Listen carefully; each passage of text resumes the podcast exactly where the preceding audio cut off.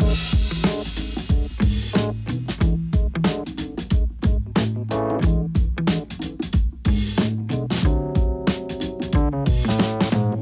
I'm Ryan Jennings, and this is a Kiwi Original. Today on the show, I speak with Mark Junge, who is the Global Security Advisor for Gallagher. This is a company that has its origins in farm fencing and more recently has shifted into the world of high security and critical control systems. These are places that protect our most critical buildings that need to keep people secure, like universities and government institutions around the world. They also look after critical infrastructure that we all rely on, like utilities, prisons, and government buildings. These are the perimeter, access control, and security networks that power many of the buildings' security uh, that people inside are absolutely keen to keep. They've done a lot of work to comply with those global security standards, and their capabilities are basically bringing intelligence access to rooms and resources in a new way. Amazing chat with Mark. He's generous with his time and his information here. Let's take a listen. In terms of the, the backstory to the company itself, I think a lot of Kiwis know the, the origin story of how Gallagher started and, and got its um, really got kickstarted with the invention of the electric fence. Um, when was the moment where the company started moving towards these other solutions beyond just animal uh, management?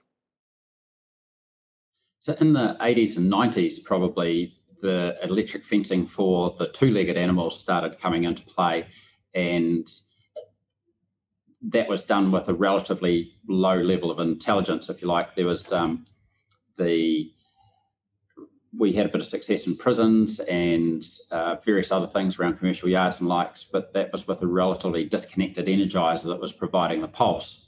And then in 1999, purchase of PEC brought in the access control, and then they um, integrated that and, and continued investing on it. And with the access control, uh, perimeter security, managing, um, really managing people, what are some of the core considerations if if you're someone that that owns a, a an area, commercial building, a, an industrial building, what are the considerations around controlling access to that building?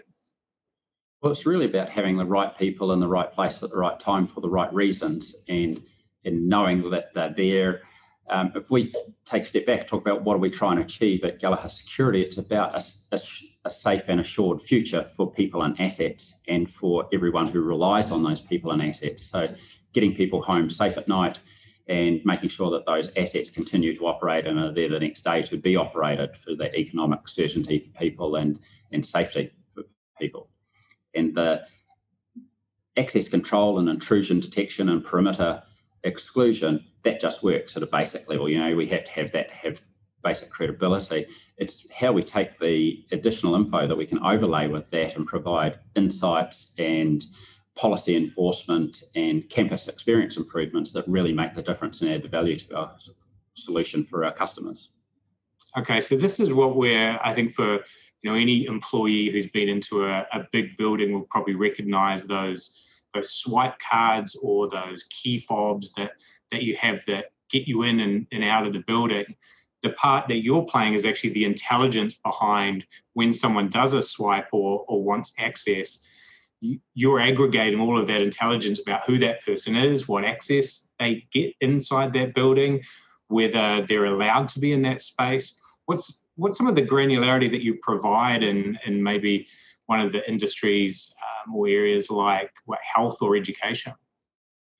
So for um, say education, we can go as far as integrating with booking systems, um, turning on utilities, power, and air conditioning 10 or 15 minutes before the lecture theatre is going to be used, for example, um, then recording students as they, they come into the lecture theatre, uh, and then are they, are they there for the right course? If we have that intelligence, we can use our competencies to say, well, should they be in this room for this lecture or should they be in another place? Um, and then if you take that uh, as, as, far as who's in the same room, that uh, contact tracing and proximity reporting comes into play in that situation should there be an issue sub- subsequently.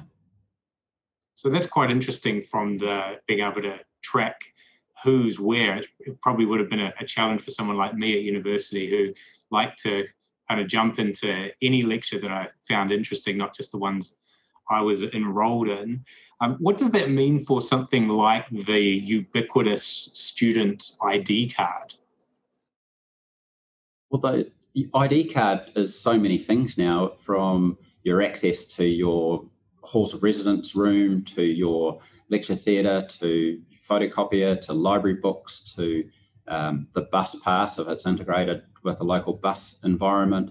Um, it really is your your everything, and you load money into that in the background via your your student arrangements, and and you go and um, exist in, in that campus environment and that wider university environment and the supporting facilities around it. So uh, it's really important. And some of the things we're doing, we have a Bluetooth credential on phones now. So rather than having to stump up to the registration desk and get your photo taken and grab your card, if you've provided a photo that's been verified by some means, then a credential can be sent to your phone and then that can be shown as if you need a challenge by a security guard or, or someone on site to say, Who are you? Yes, I'm Mark Junge, and here's my photo from my, my Gallagher app that lets me into doors around the place.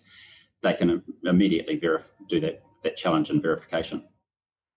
That's smart. And I think for, for a university, it's got to manage, probably in New Zealand, it's thousands, but maybe in the US or the UK, it's you know tens of thousands. That's a lot of people you don't have to deploy physical cards to. Is that correct? That the you, the card becomes a an asset on the student's mobile phone, like any of their other apps. Absolutely, and it can be integrated into the university app too. From so from the student or any campus or corporate office, it can be um, a seamless integration. So just part of their own company or university app. Very smart indeed. What's the uh, you're the on the global security side of it. So what's been the take up with uh, something like a service like this across the the countries that you manage? Uh, so one of the things that it relies on is the readers being Bluetooth capable. So there's a generation change that we did a, a, number of years ago. So there's some campuses that are well enabled for it and are starting to take it up, and there's there's others that still have a bit of a hardware change out to go. But we have um, outside of universities, there's there's some quite interesting use cases. Like we have Chaffers Marina down in Wellington, and they've implemented it. We have our T15 reader, which is fully sealed, so it can handle the harsh environment that they've got down there. And if you're a guest uh, launch owner or yachty as you sail in through the, the heads there in Wellington, you can ring forward, say, I'm going to be there. Um, and from the comfort of their own home, if they've got their laptop at home, the Chaffers Marina administration can issue with you with a credential and a berth number and tell you to head to that berth. You can use your phone then to turn on the power at that berth, and then you can come and go from the the quayside there onto the, into the marina and into the additional marina facilities they have their showers and toilets and lounges and what have you, uh, just with the credential on your phone. So it can all be done remotely and simply. So that's uh, and there's a heap of uh, different examples of that sort of thing where people are getting huge efficiencies and and remote ability to provide all of this access. That's impressive because you, what you're speaking to there is you actually virtualize some of the services that, that a human would have to be present for you know, at the Chaffers Marina to uh, make sure that person berthing could get all of the access to the things they need. Um, what does that mean for some of the, the other industries that you would traditionally uh, deploy security guards? Does it does it replace them or does it augment the security guard? Um, it really augments the security guard. The security guard can have functionality on their own phone to do an immediate check of um, someone to say, are they are they in the place that they meant to be? Um, as I said before, are they the person who they say they are? uh, with that that challenge and that photo verification, and um, they can also do mustering. You know, if there is an event and people have to gather up, then there's muster functionality through our, our more powerful phone app the command center phone app that can interact with the mobile credential phone app and, and check that everyone has been accounted for very quickly. Right, so it's actually two way. You can you send messages to that phone as well to say, hey, you need to leave the building or we need you to, to move to a certain location for your own safety. That's absolutely right. So we can do mass notifications to to the phone or to subsets of the, the users in the campus for various reasons. And it can be for any any notification, whether it's an action required or for information. So that's an example of an efficiency for a campus where they would have had to have an expensive text messaging functionality potentially there. And now they have just built in with their Gallagher solution the ability to send notifications for all manner of reasons out to their, their wider student and, and uh, academic body. So you're always looking like you're developing and evolving the technology for specific use cases, listening to what your your customers or what these industries want.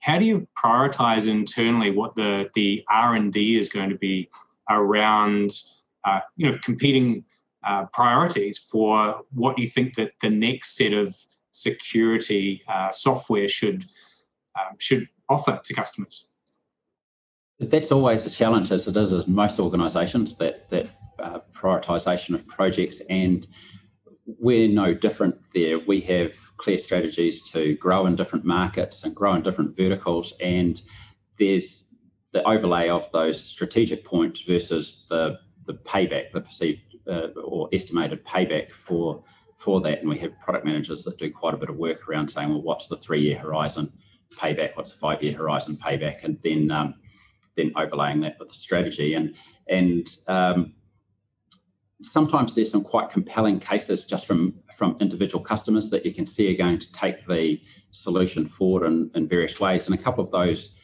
uh, over the years have come out of mining as an example and um, they have a lot of compliance issues there. And one of the examples that springs to mind is random cardholder selection where they would have uh, to have random drug tests these people coming into the mining environment. And so you have nurses or, or whoever standing at the gate at the turnstile with a bag of ping pong balls and you put your hand in. If you get a white one, you're away. If you get a coloured one, then it's your turn for a that's your random selection and you go off to get tested that day. So and they had a quota of people to test. So that what they're having was people sitting in their cars waiting until the quota had been filled and then they would they would come onto the site after the nurses had disappeared.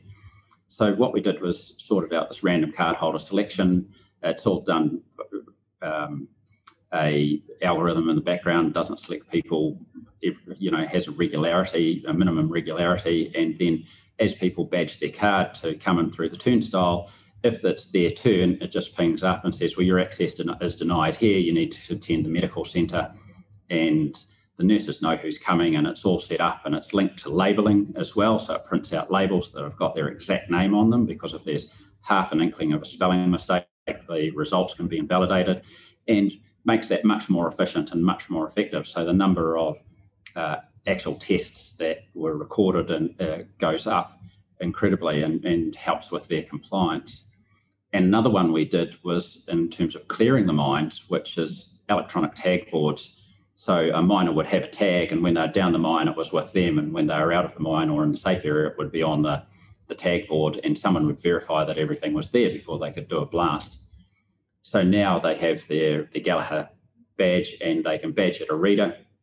That comes up in the control center. The control center can see immediately that everyone's in the safe zone and they can do another blast. And the mine that we developed that for, that allowed them to do two extra blasts a day. And that was over a million dollars a day benefit for them and uh, you know so there's some incredible efficiencies here, there just for mining. And then that's been taken out into a lot of other industries and uh, you know the electrical industry use those sort of tags for safety and uh, all over the place. So that one innovation for the mining sector which was really automating what they already had has had real benefit across a wide customer base. That's super smart. So it, the two things i take from that is one uh, if there's human behavior to get around some compliance issues.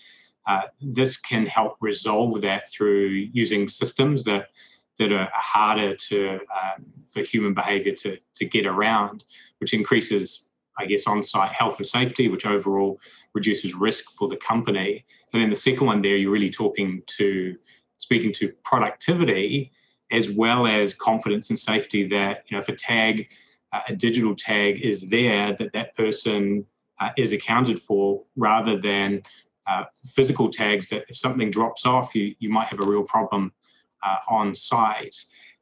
How much how much does compliance drive Gallagher's business? When when government comes out with um, okay, here's the new security compliance or regulations in the, the US or the UK, does that spawn a, another set of, of development for the company?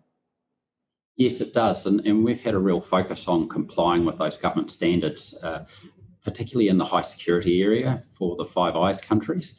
And we've done a lot of work to comply with the US uh, federal personal identification verification standard, which came out after 9 11. And that's basically all of those federal workers and contractors have to be verified back to a single database. And it's prevent someone who's been excluded from one site walking around the corner and getting a job at another federal agency or at a, at a government contractor and getting um, back in there without the appropriate scrutiny. And that has been very successful for us. Uh, we're in a, a, number of agencies over there and we're under assessment by uh, a number of other pretty large and um, well known agencies. But of course, it's not the sort of thing you can Skype about directly, unfortunately.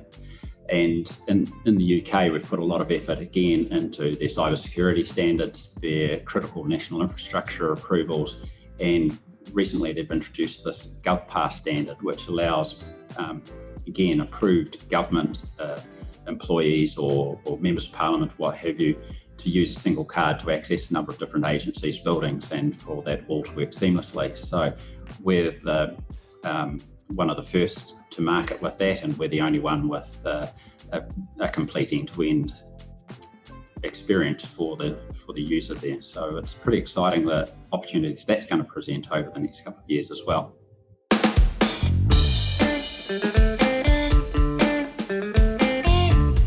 The New Zealand made Kiwi trademark is relied upon by over 1,500 New Zealand businesses to gain a market origin advantage in the markets they operate, both domestically and internationally.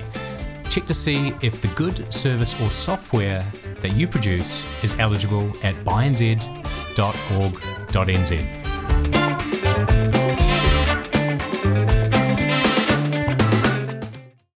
what's the what's it like internally? Because you've still got that side of the the business. There is still the the animal management part and the security part is you know, relatively new three decades new rather than uh, you know 1930s electric fence new. Um, is there a lot of sharing between the, the different parts or are they very different business units now because of their different ways of being applied to the market?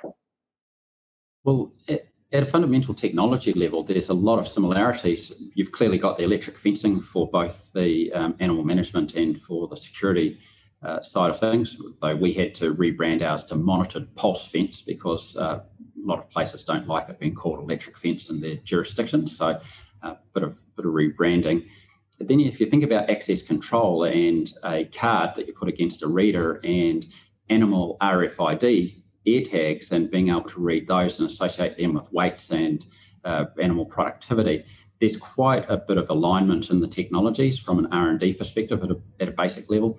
And then it evolves out from there into the specific uh, uh, use cases that we each have. And then animal management have their um, resellers for, and, and distributors, big farm stores, which are obviously quite different from ours, which are the systems integrators who are very IT centric and as well as being able to pull cables and put hardware together. Um, and some of that's quite sophisticated in itself. They're able to get busy configuring these systems and understanding complex networking environments. So um, there is a fair bit of sharing, and, and over the next few years, animal management is going to evolve into a much more a farm intelligence for um, area, um, sort of, and get some apps and things going there for their networks. Um, that they have the ambition, you know, to be that first app that gets pulled out in the morning, and they have things like water monitoring and metering uh, products that they've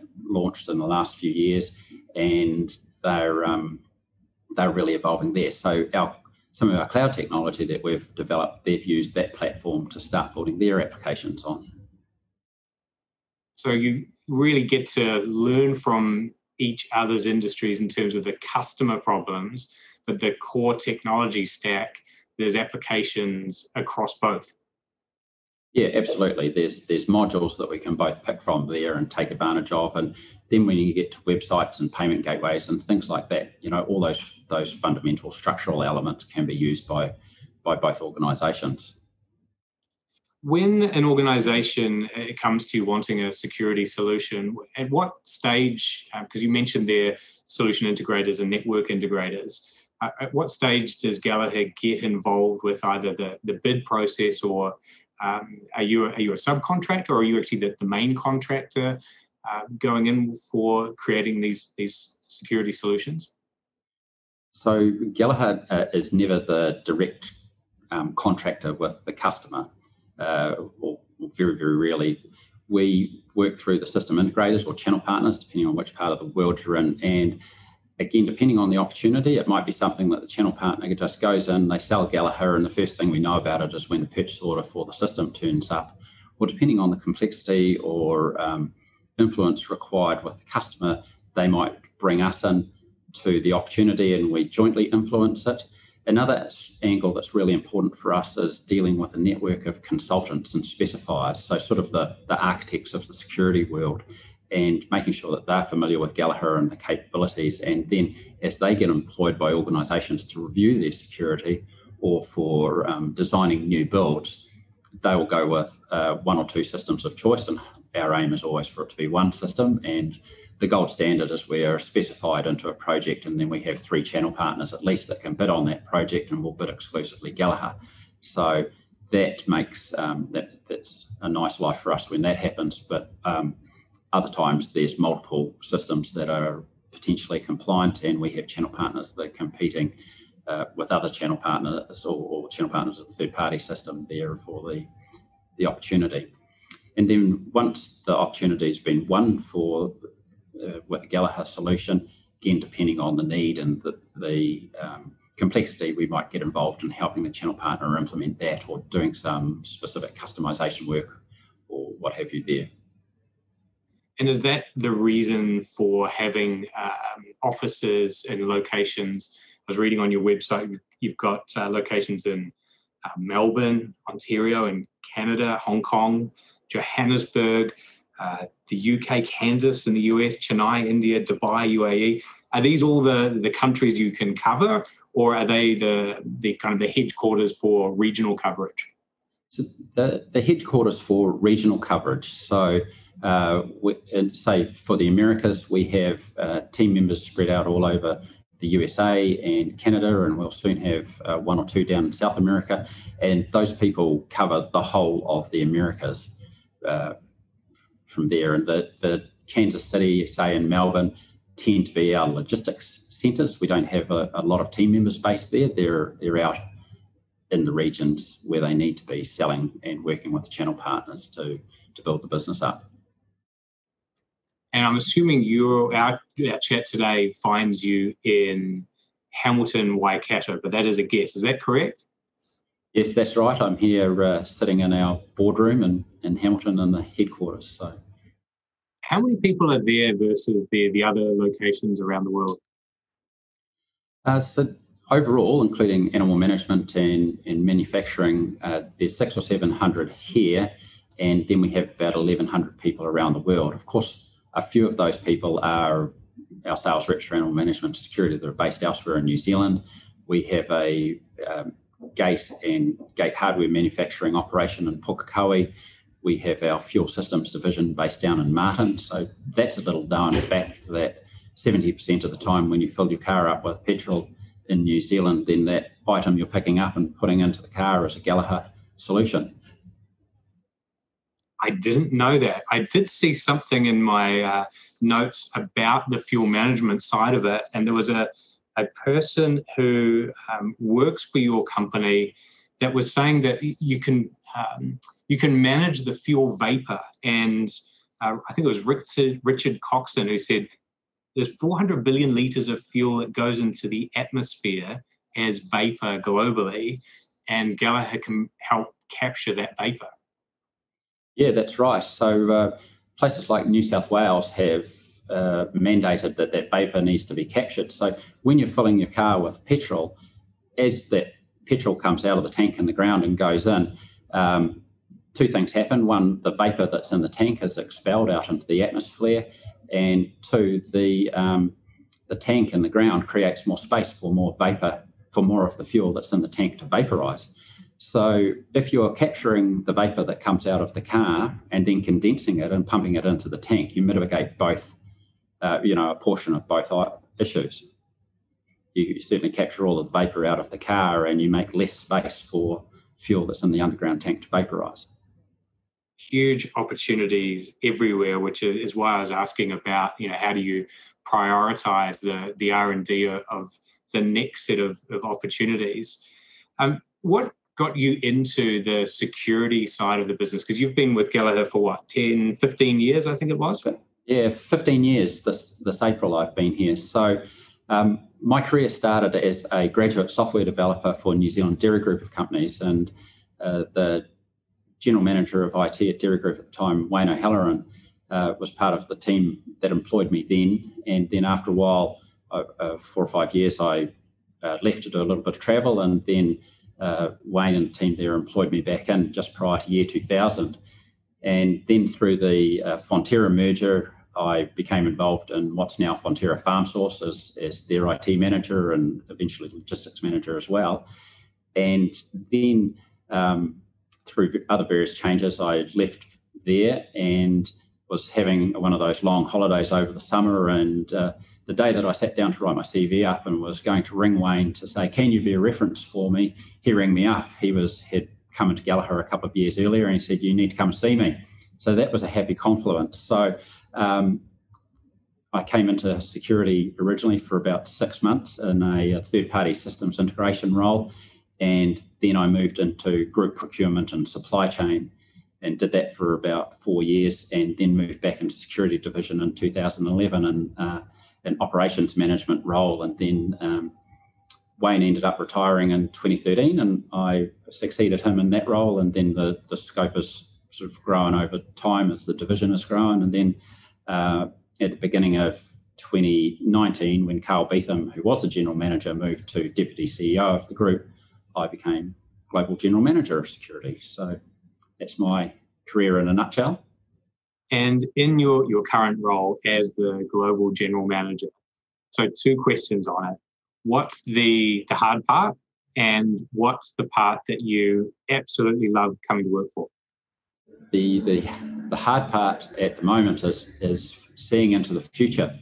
You know, we, we've had uh, since 2015 some pretty solid growth from we were 50 million and had a modest, uh, very minor loss that year at 31st of March 2015 and have grown over uh, the five or six years to the 31st of March 2020 to 125 million and a very, very solid contribution to the group profitability.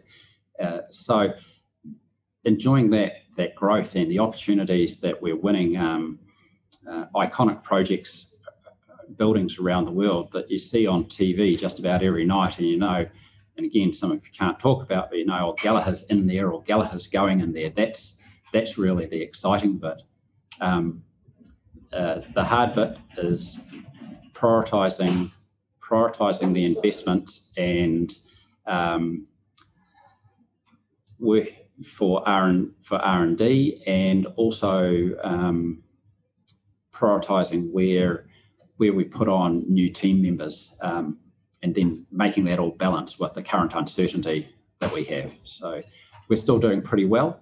Um, yeah, which is which is fantastic. We're in a much much better position than a lot of companies are in New Zealand and around the world. But uh, yeah, it's it's been a, a, challenging last twelve months. It's a, fantastic growth in revenue, and and if it, it does contribute to the group's bottom line um, with a, an amount of margin, that does give you some flexibility of where to invest next. Um, obviously, with technology companies uh, people are a, a, big component of it and the attitudes and, and culture of a, a, company. When you're looking to hire for Gallagher, what are some of the things that, that you look for from people coming into the business?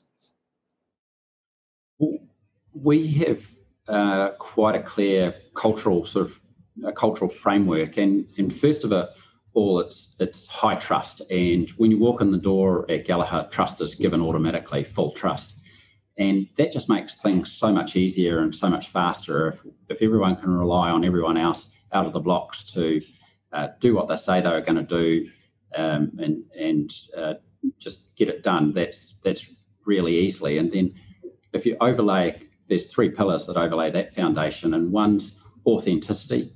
You know, we have the we have the chats that we need to have when we need to have them. We deal with the hard stuff, but we do it in a way that adds to the relationship rather than depletes the relationship. Uh, and we look after each other. That's a, a very clear element. And then we have ambition. We set goals that challenge and inspire us, and that drives us forward.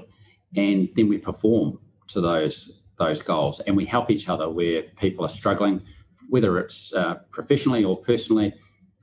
Others in the organisation will wrap around to make sure that that person can recover from that situation as quickly as possible and that the team ultimately succeeds in what they're they're up to. So uh, we we talk a lot about that with new potential recruits, and we have a, a lot of people talk to new recruits. It's not just one interview and done. Um, and the other thing, we use uh, Omnia personality profiles too. So um, that helps us with different uh, strokes for different roles as well. And we're, as we record this, it's the start of 2021, brand new year. A lot of people were uh, looking forward to the start of this year. Uh, what are you looking forward to in this this year that's coming up? We've we've started placing some making some pretty big investments last year. For example, we have got uh, 15 more people on in our US team, and a lot of those were taken on in the three, uh, excuse me, in the three months prior to Christmas.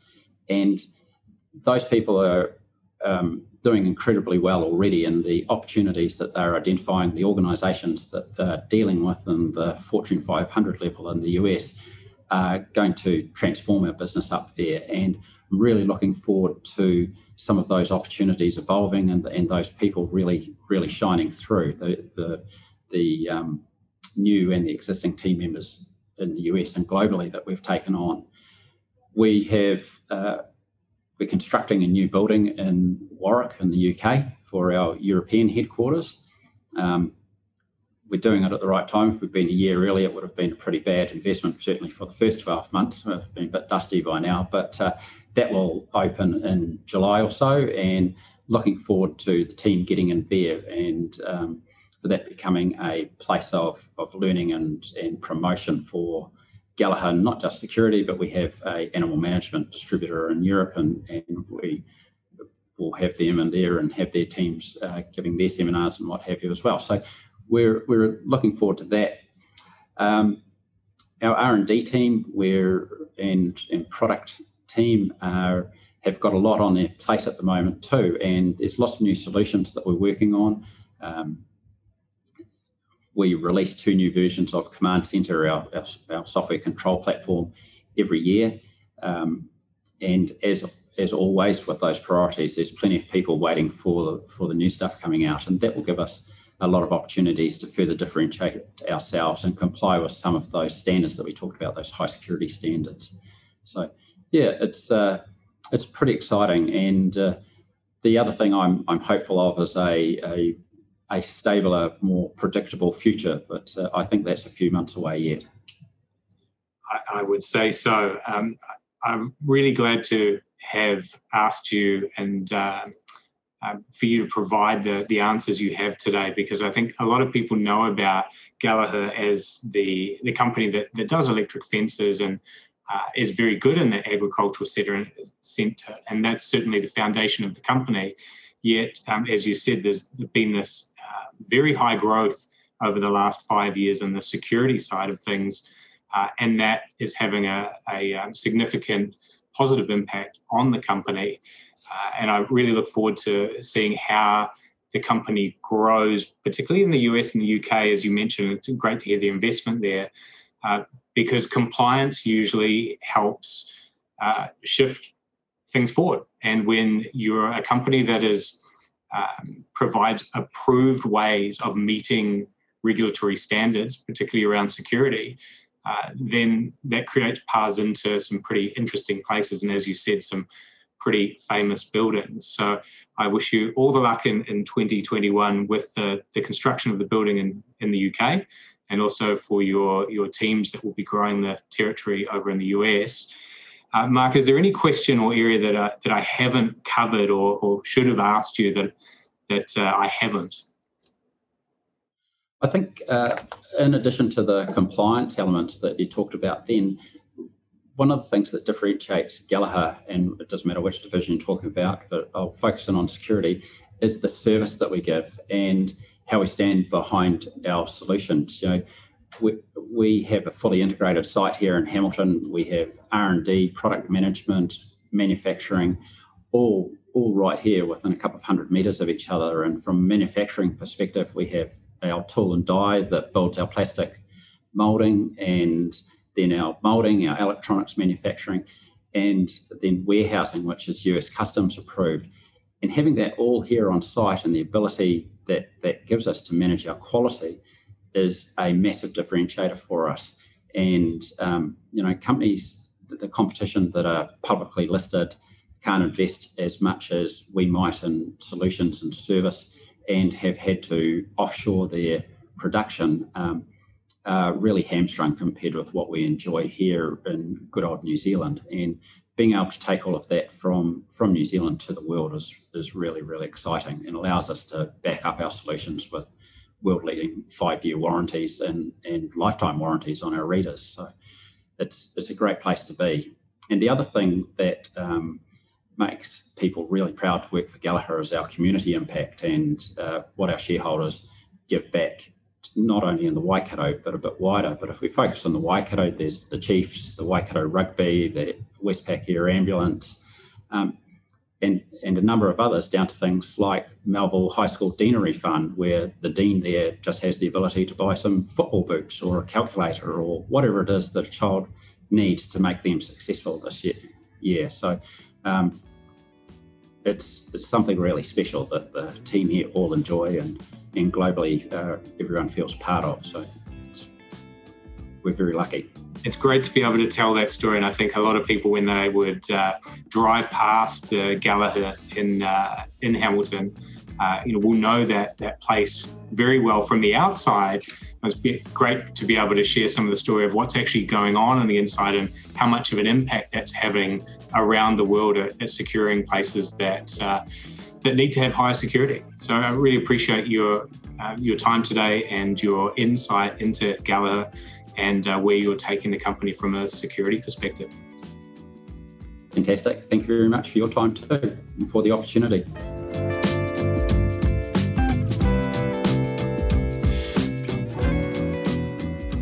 That's it for another episode of a Kiwi Original. Remember to subscribe on the podcast or on YouTube to receive the next episode. If you got value from this episode, please share it with someone you think could benefit. See you next time.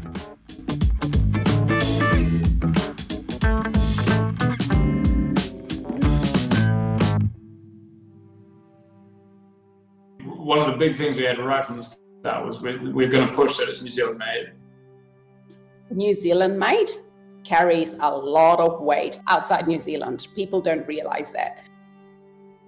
Well, you're by New Zealand, and uh, we were really motivated by your professionalism at the outset when we first contacted you, and that gave us the confidence to reach out to the rest of the New Zealand community to support this. We'll get two, three, four, five inquiries every day from people, and, and, and their only question is, "Are your products made in New Zealand?" You know, they, they don't want to know anything else we knew there was demand in the market for uh, a New Zealand made product, firstly, a natural New Zealand made product.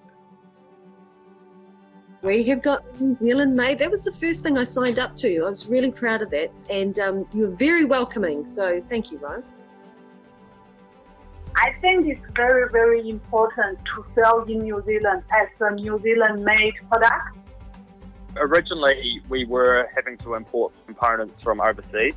It wasn't until we shifted to our carbon fibre model that we were able to say that the product was made in New Zealand, and that was a huge, it was sort of a big goal for me. I wanted to have complete control over the manufacturing of it.